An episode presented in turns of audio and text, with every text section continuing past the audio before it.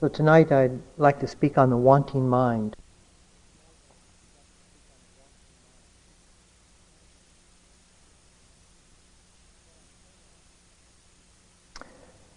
When I start a beginning meditation class, which I do several times a year, I ask the people there to tell me what their expectations are. What are their aspirations? What do they want from the meditation? And the arrange, the array of of um, answers is what you would expect. It's, I want a peaceful mind, clarity of mind, I want the lack of stress in my life, I want some peace and tranquility and calm and serenity, and on and on and on. Samadhis, concentration, focus.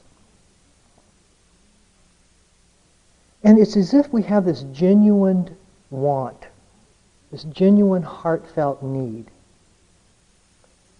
And when it goes through the mind, it's like going through a prism.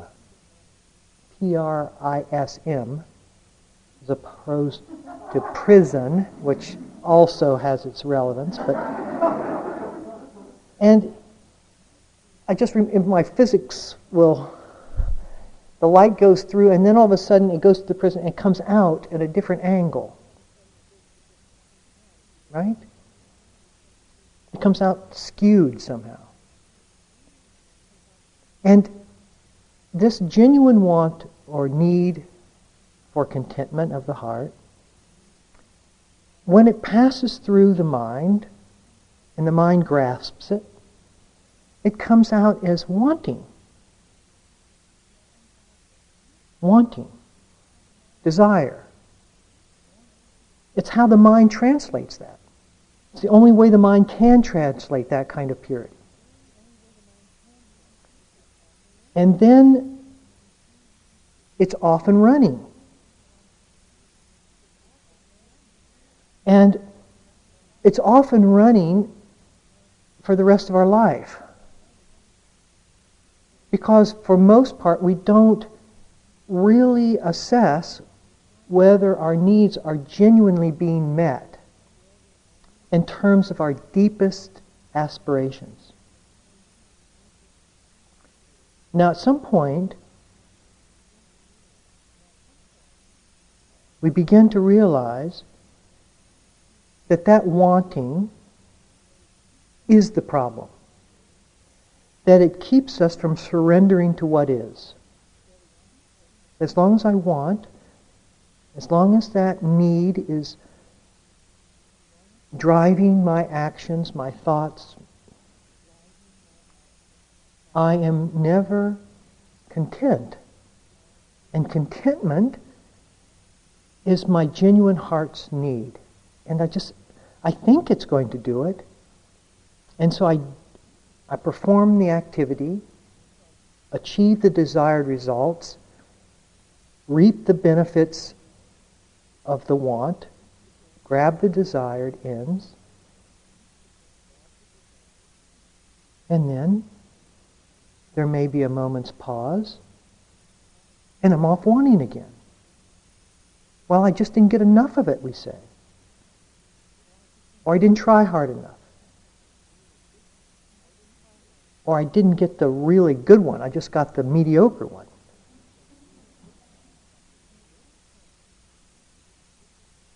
And at some point, we have to come to the point where we say this wanting is useless. It's just useless. Like your endless chatter is useless. Who would want to read a book about what went through your mind in the last week?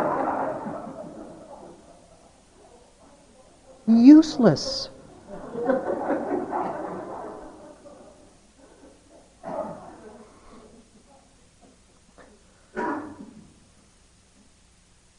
I'd like to talk tonight about that wanting, where something is missing, something's lacking, something's needed, something, and there's specific wanting, that is, I want this or that, relationship, material things, a good job, whatever.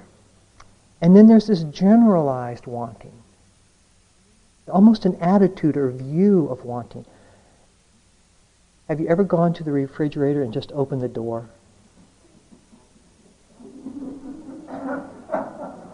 Yeah, that's the one. And I think it's important to understand the derivation of this wanting, because it's partially induced culturally. Now, this is an apolitical speech, but we need to look at the politics, we need to look at the influence of the culture objectively. And in a market-driven culture that is trying to sell you something in order for it to, to perpetuate itself, it needs you to want. In fact, I read somewhere where the average person going through the average day, watching T V and seeing the billboards and reading the advertisements, gets sixteen thousand inputs of how you're lacking in the course of a week. sixteen thousand. And every time what they're hoping to do is the right formula, the right content on the ad to make you feel, to, in, to enact, to initiate a feeling in you, oh, I'm lacking this. I'm lacking this. I, I need to have this. Now you do that sixteen thousand times for fifty-two weeks, for fifty years, what do you think you're going to feel like?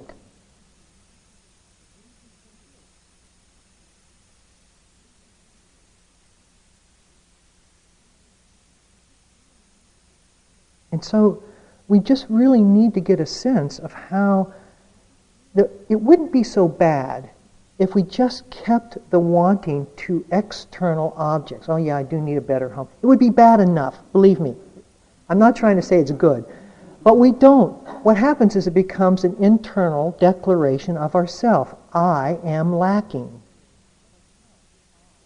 I am inadequate.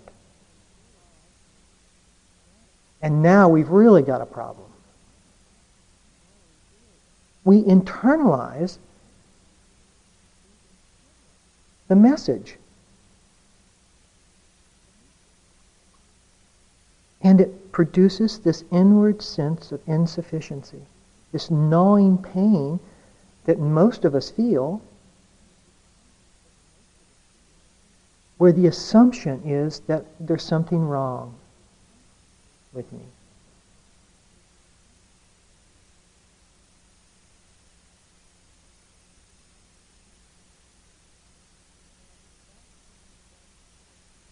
Now this background white noise of insufficiency that sort of plays itself, just it's kind of hums, just sort of hums in the background there.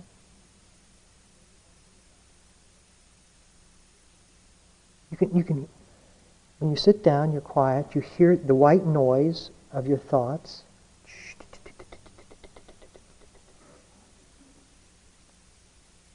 Many of those messages about, about desire, need, fulfillment, craving.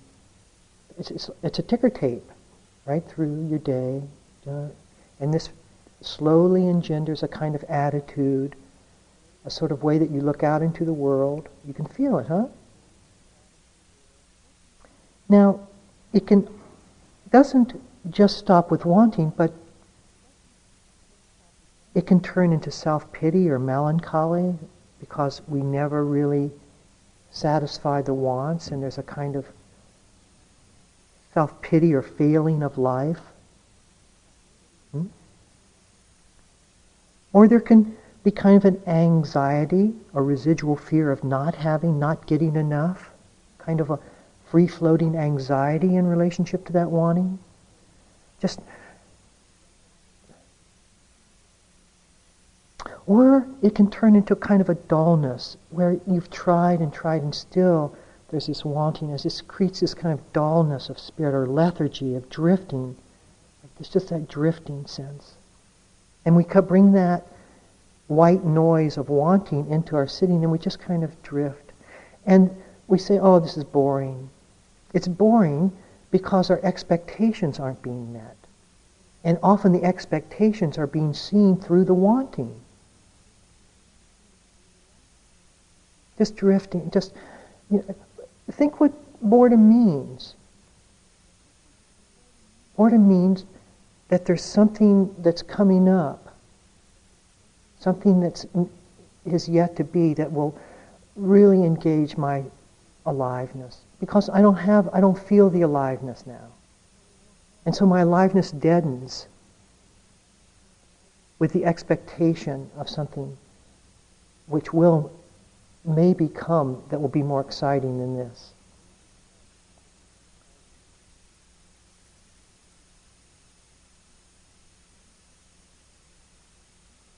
And it can foster a kind of sense of dependency.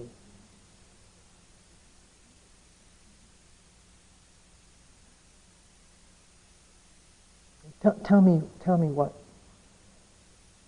I don't know because I'm not adequate enough to know. You must know. You must have the answer. And as long as this white noise of wanting is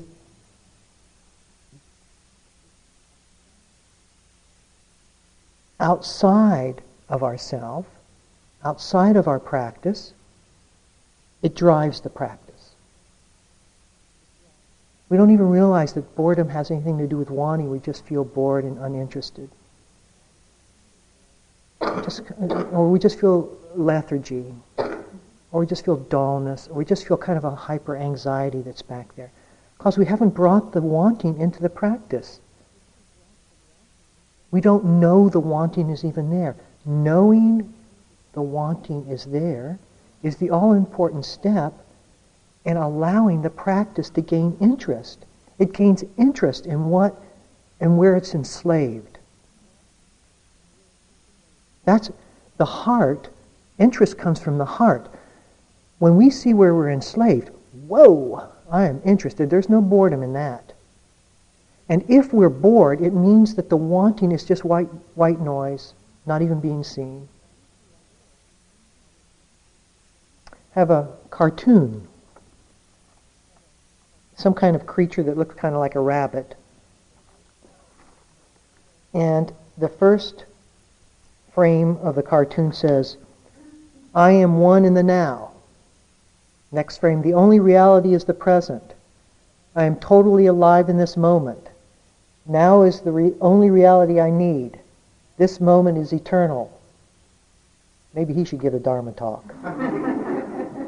This moment is unending. Nothing is but now. And then the second to last frame, you hear a ding. And the last frame says, dang, microwave popcorn takes forever.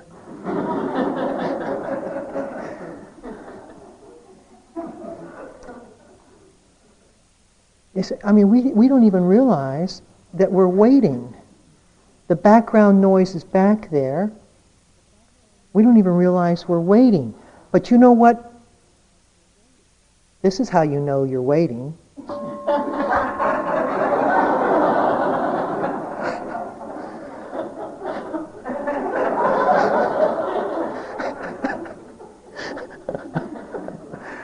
It's not the ding of the popcorn microwave.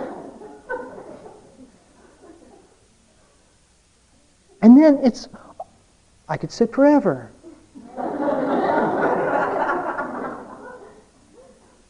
Because the background noise has stopped for a moment. The wanting, the desire, was dr- was the irritant. And as soon as you get your desired object, the irritation stops. Focus in on what a desire feel like, feels like sometimes. It's awful. I, as a monk, you're completely celibate. So, but that doesn't stop your mind from conjuring up all sorts of things.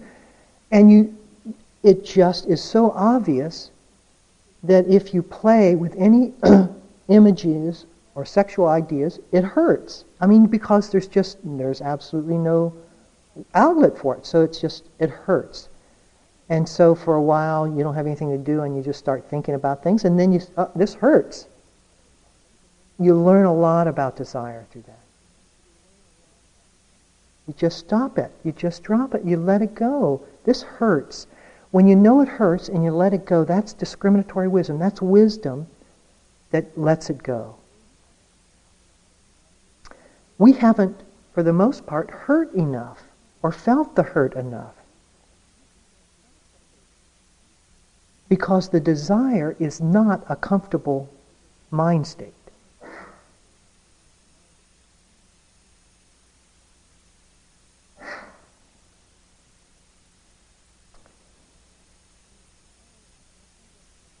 So I, will, I say that I often say that um, we have to know the pain of a mind state, and we have to know its payoff in order to know it completely. And the payoff of the desire is the heightened intensity and the expectation that something is going to come to you that is going to, for a moment, feel complete. It feels complete in the sense that it eliminates the irritant.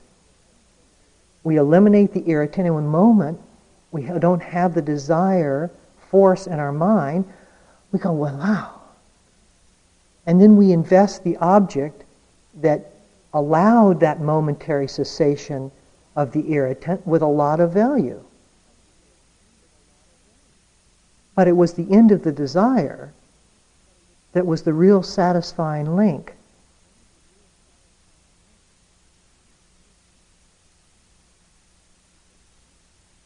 And the pain, that's the payoff.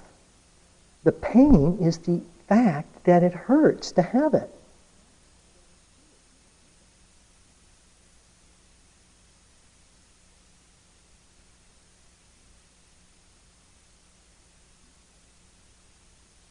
And sometimes,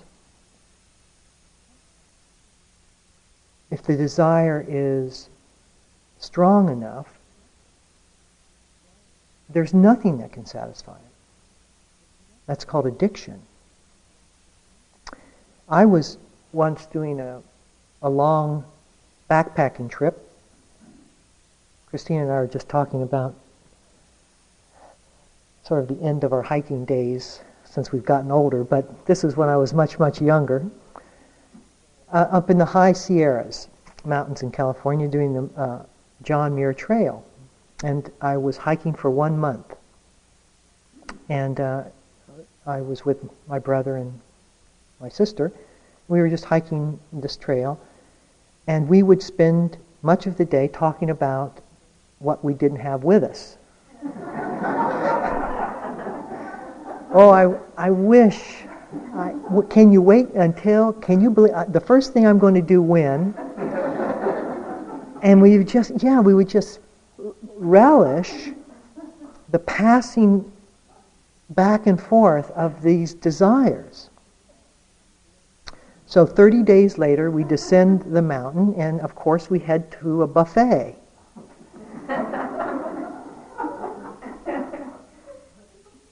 And I remember eating literally so much you could feel the olive protruding from it. And the desire not stopping. Uh, one more bite. Oh, oh. And then waiting in agony for three hours so that it will abate so I could feed it again. And it went on day after day. This is true. It's absolutely true.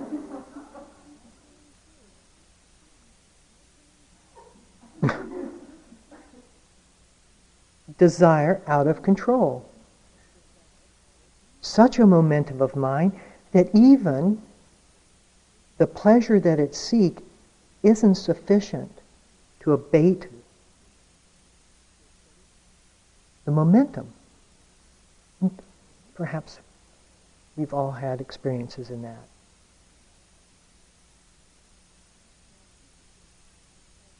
Now it's interesting because behind the second level of pain, first level is just the desire itself is so painful, the second level of pain is the pain of insufficiency, the white background white noise that continues to play its theme regardless of what it is that we consume or have or own. Because that background white noise can't be satisfied. Because that's about me, who I am. I am insufficient. We try in vain to fill that insufficiency from outside, but the best we can do is to seek out the pleasure, the pleasure of some form of entertainment or consumption or something, and for a moment that pleasure covers over that insufficiency. Just briefly. And we don't feel so awful about ourselves for a moment. I um, worked with uh, Eaters uh, Overweight Anonymous, I think it was called. Anyway, they invited me in to offer some meditation. And I uh, just spoke about um, noticing whether the hunger they were feeling was the hunger of appetite or the hunger of self-sufficient insufficiency. Just notice that. And it was like a revelation to these women and men that there was, their hunger was being, they were trying to feed their hunger of of how they felt about themselves. And so much of our pursuit, so much of our longing, so much of our attempt and yearning in the world is being motivated by our sense of inadequacy. And there's nothing that anyone can do except you to satiate that, no matter what you receive. You think even if it's praise that you're after, and sometimes that insufficiency seeks out praise, praise, you, you just don't think they've seen who you really are. They're giving you praise, you hear the praise, and you thank them perhaps for it, but you, inside you say, well, if they really knew who I was, they really knew it. And so, even if you get a thousand praises and then one person says something negative about you, oh, they know, and that one's one, that's what sticks, oh, that hurts, oh, because they've seen you. Oh, you can feel it. The praises,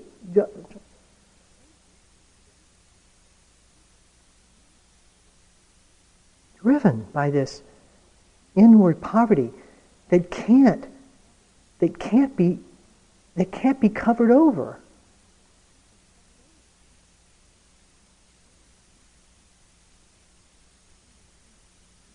So to understand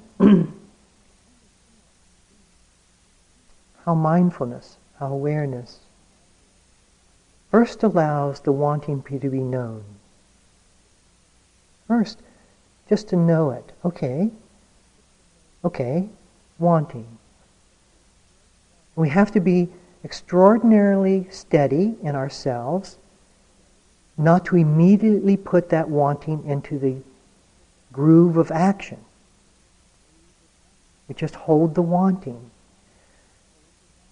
I was at a retreat uh, at Cloud Mountain, which is a local retreat center in near Seattle, and uh, all the Uh, room or the um, dormitories and the dining room and the meditation hall are separated, and there's a little path that goes from the dining hall to the meditation hall and you pass this little shrine of a Buddha. And it's a very pretty little shrine, and people come and they put very, um, you know, pretty leaves or sticks or pretty rocks or just, you know, just little offerings to the Buddha. So I had just eaten the midday meal, and I have a sweet tooth. And they weren't serving sweets. So I was walking back to the meditation hall, and somebody had put a wrapped sweet, a mil- mil- little Milky Way, at the Buddha. So I'm, walk- I'm walking there, I said, that Buddha doesn't need that sweet.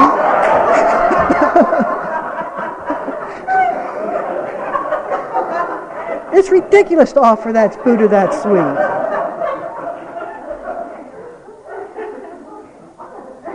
And the only thing that protected me was the sense that I was on a retreat, and I had been, mindfulness was there. So it was like this lightning th- bolt that hit me and grounded out my feet. And so it was interesting, though, because there was a real huge uh, and then you walk by it. And then when I told this story at Cloud Mountain, and then people started piling sweets by the Buddha.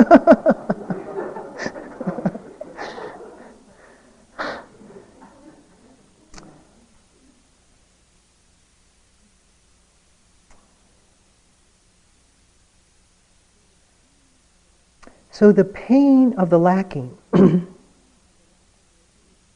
we try to cover over with the pleasure that we seek. Remember, we were talking, we've been talking about Vedana, feeling, that pleasure can be derived from experience, or is contained in experience, is better to say. It's a conditioned reference for that experience.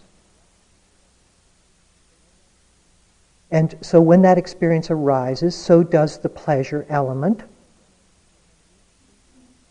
And we seek that element as a form or a way to disguise the pain, to hide the pain of the insufficiency. For a moment, there is abatement of both the desire that has been driving it and the insufficiency, white noise that's behind even that. So you can see how much charge and importance pleasure has to us. This is, this is the mind's tract through the prison towards contentment. This is how the mind is seeking its way towards completion. This is the, this is the way, the only way the mind know, knows to come to wholeness, is try to consume, try to bring what's outside inside. Consumption, ingest. It's interesting. Take a sweet, take a sweet or something, or a piece of food that you like, and just chew it. And then spit it out. See if it's satisfactory. It's not. Even though the pleasure is there, it's the ingestion somehow. That's why chewing gum just doesn't quite get it. Huh?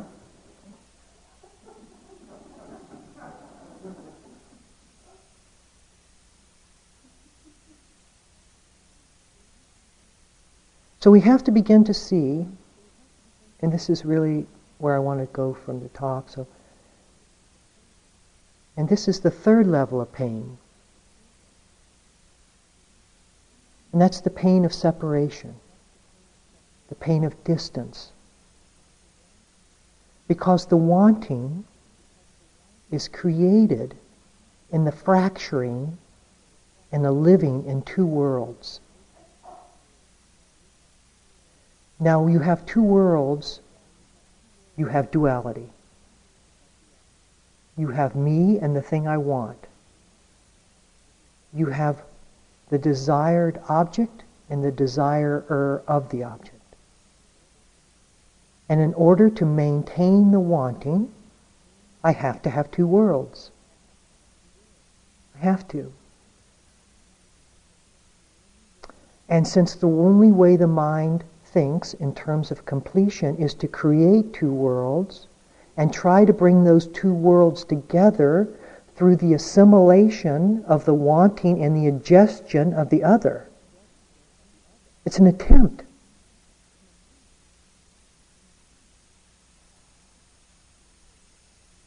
But it goes nowhere.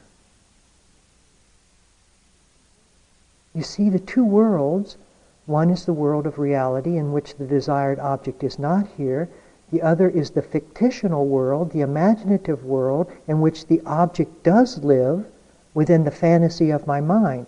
And instead of living with the deficient in the world that's deficient, I move to the world of the fantasy, which is, where is the wanting? It's an expectation. It's something that has yet to come. It's not here. It's not here and now. It has yet to be.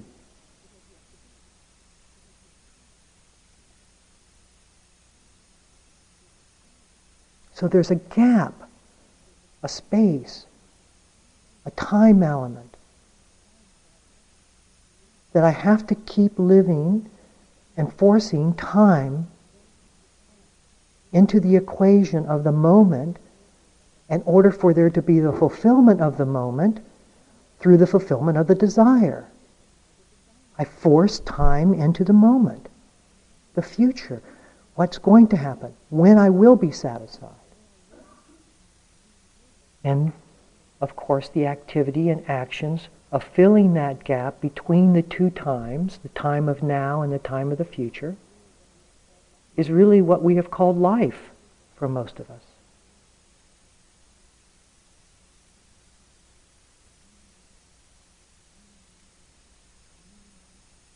Leaning into, always leaning, expectation, not this, not this. It's always not this. It's never about this. It's how this can get me to that. Never about this.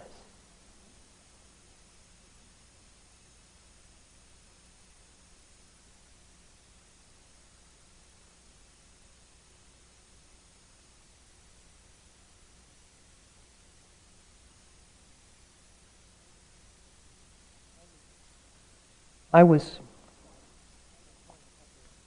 at home a couple, two or three weeks ago, and I um, was, uh, I had had a dish of cereal, had all my granola and cut up my banana, and I went to the refrigerator and there wasn't any milk.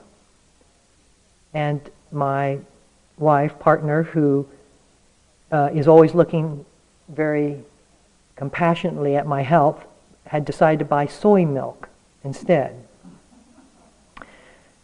Now, pressed beans on my cereal just didn't sound, feel very... Now, I'm not, nothing against you soy milk drinkers, but it just doesn't, doesn't quite do it. So I, well, there's nothing else. I had the cereal poured and the banana cut, and I, I felt like throwing it out, but I poured the soy milk on there. And I kept thinking, this, this, this, and it. This isn't going to do it. And I tasted it. And I tasted it in relationship to how I knew it could be if it had milk on it. And it didn't live up to that.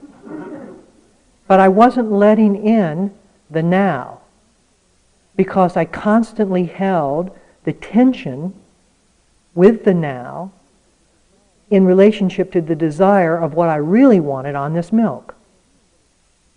And then I said, wait a second here. I'm not even tasting the soy milk. Let me just taste it.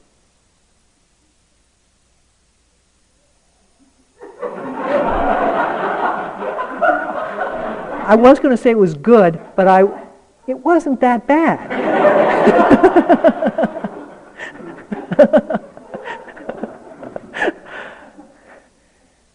But the point is that when I really tasted it, okay, not in relationship to the desire, but in a relationship to itself.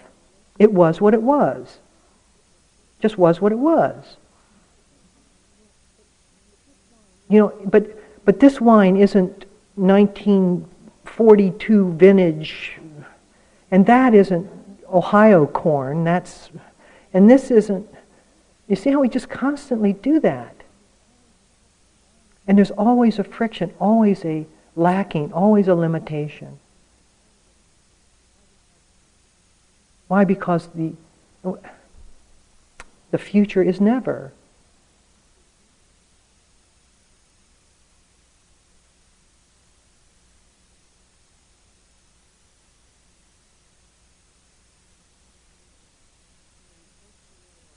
And so we force the world. It's so, so interesting.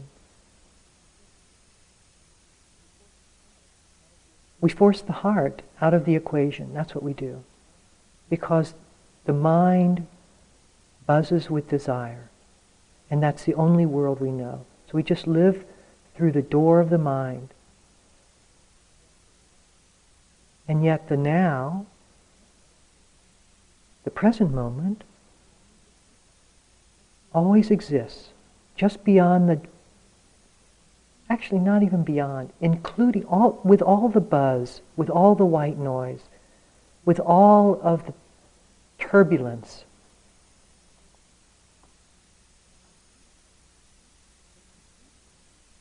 So completion cannot happen through objectifying the world, but by entering the world through letting go.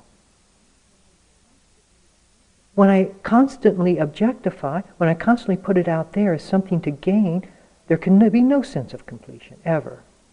Whether the object is eventually gained or not. And the art of practice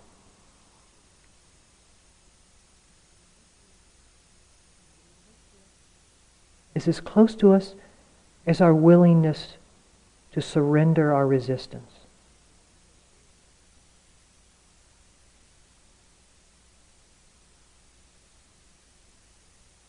Okay. So let's move to that space.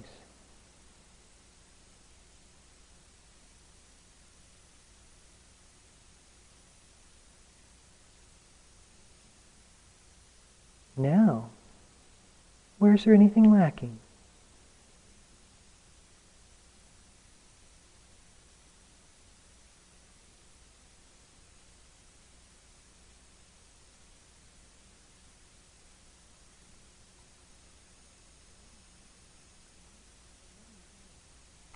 So letting go,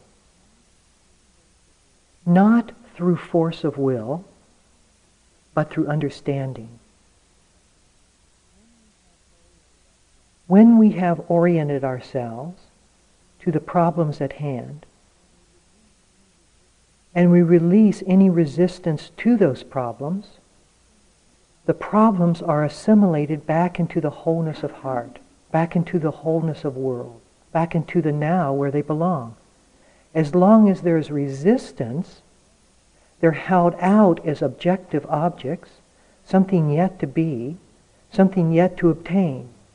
That's what resistance does, is it forms the two worlds in which I am now chasing after this. But with the absence of resistance, the worlds collide together once more. All of the defilements are ended. Cannot survive in a non-objective space.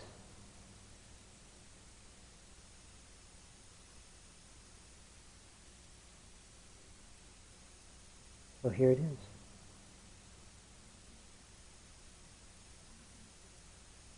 Why isn't it good enough? What in this space is lacking?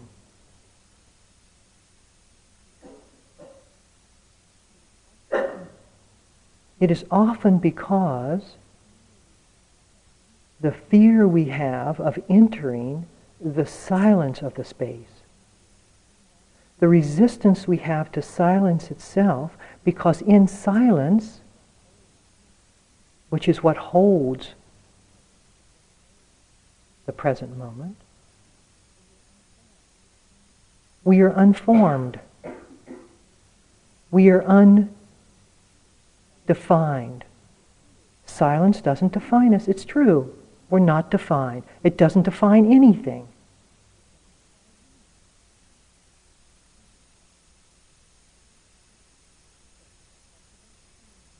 So everything comes back together. And in a moment the desire occurs and is not seen for what it is, the world splits apart.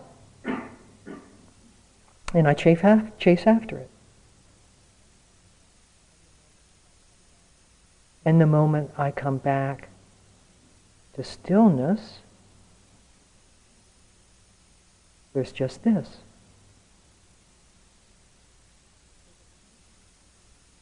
So the practice is starting with the knowing of what's happening to us. That's the orientation, the direction of stillness. That is the journey into stillness, starting with knowing what's occurring. And then surrendering any resistance to that which is occurring. Just to say yes to it. Okay. Okay.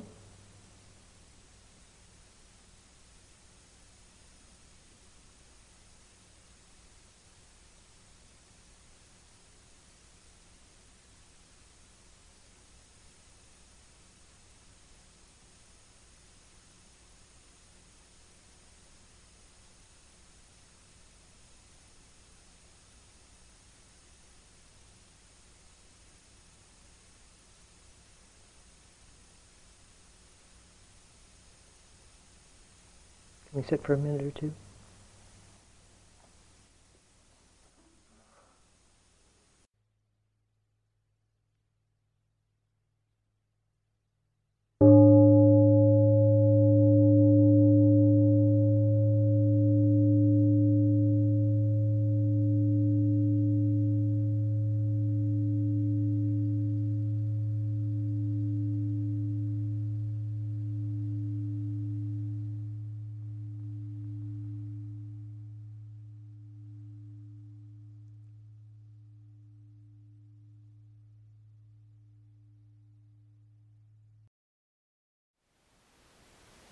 Thank you for listening. To learn how you can support the teachers and Dharma Seed, please visit dharmaseed dot org slash donate.